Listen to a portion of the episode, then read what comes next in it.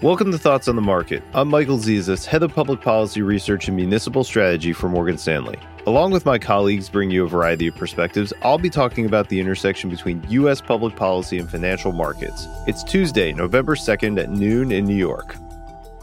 Over the past few days, the Build Back Better framework has gained increasing support from all corners of the Democratic Party. And although Senator Joe Manchin put his support for the framework in question yesterday, and there are still some questions on items such as prescription drug reform, our base case is still that Build Back Better and the bipartisan infrastructure bill will likely be enacted before year end. However, still up for debate is whether Build Back Better is fully paid for by things like stronger IRS tax enforcement and tax increases on corporations. In its current form, the framework proposes fiscal balance, but over 10 years. In the short term, it doesn't mean zero fiscal expansion. Rather, as structured, we think the bill would add to deficits over the first five years, but get to balance by having surpluses over the remaining years. This distinction is important, and we argue that investors should focus on the earlier deficit dynamic instead of the 10 year deficit language that Congress generally uses to communicate deficit impact. One reason is that policy uncertainty usually increases with time.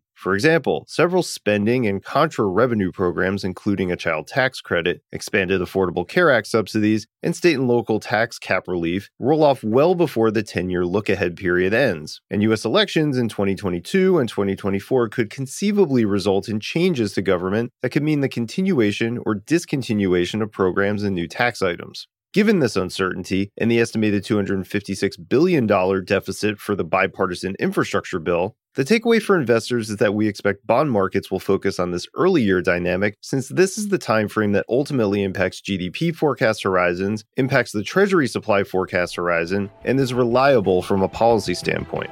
Thanks for listening. If you enjoy the show, please share thoughts on the market with a friend or colleague or leave us a review on Apple Podcasts. It helps more people find the show. The preceding content is informational only and based on information available when created. It is not an offer or a solicitation, nor is it tax or legal advice.